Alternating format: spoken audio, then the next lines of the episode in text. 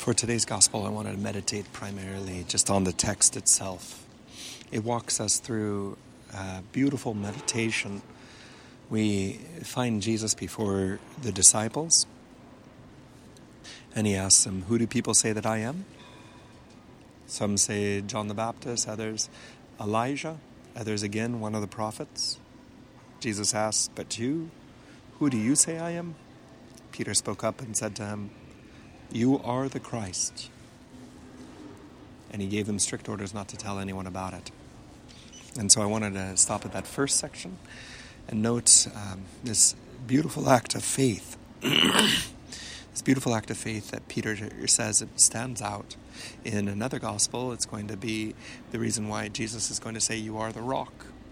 And that is the gospel of Matthew. In this one, he simply gives them the order to not tell anyone about it.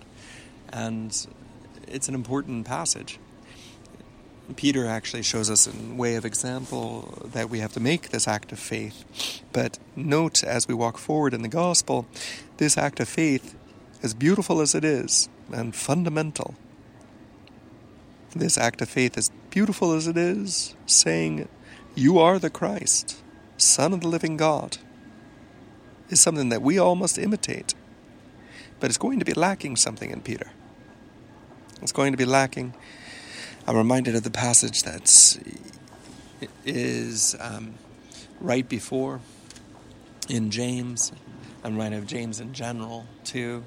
Uh, when James is going to say things um, like uh, faith without works is dead, or he's going to say that even the demons believe. To make this act of faith saying, You are the Christ, I think anyone intelligent should say that in an act of faith. But that's not enough. Notice in the second paragraph, um, he's going to start to speak about how the Son of Man must suffer. And Peter doesn't understand that. He doesn't understand how he's not a God of power.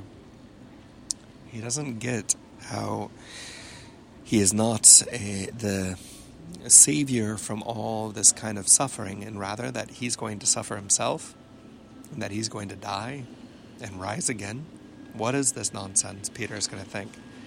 And so he's going to go up and start to re, uh, start to remonstrate Jesus. And nevertheless, Jesus is actually going to say, "Get behind me, Satan." And there's something that is um, remarkable in this passage because it shows us a bit of who Satan is. Satanic thinking is when I put power first, when I put power as the end, control as the end.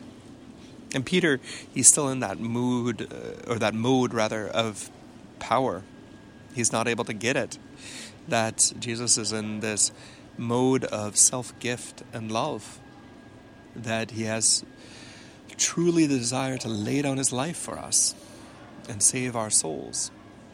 Rather, he wants to see Jesus controlling everyone, or let's say, the temporal savior.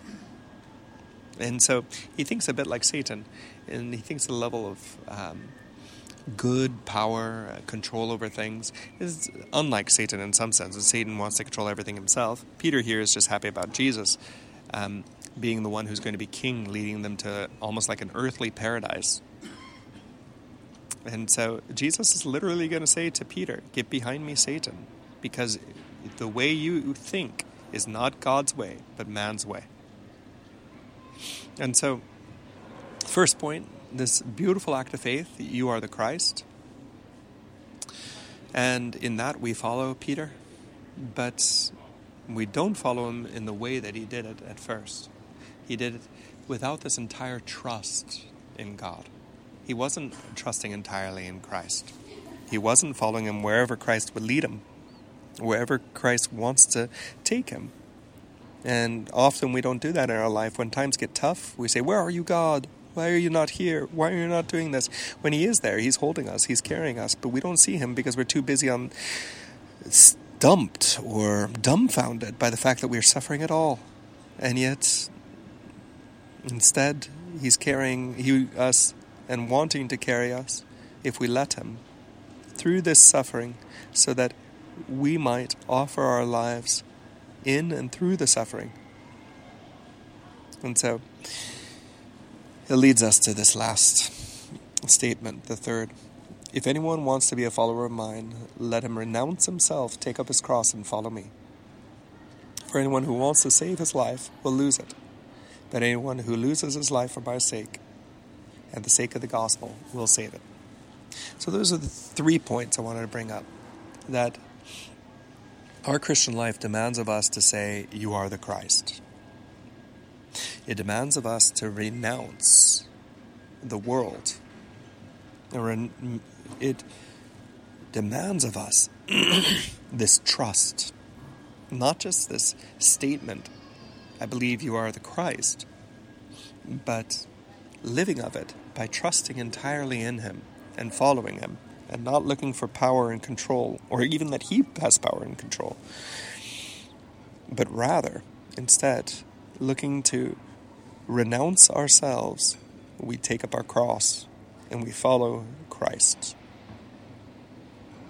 Let us ask for that grace that we may renounce of ourselves day in and day out, like Mary did, and obviously like Jesus did, so that we might be entirely God's, loving Him and giving our lives to Him. And in that, we might find the fullness of joy.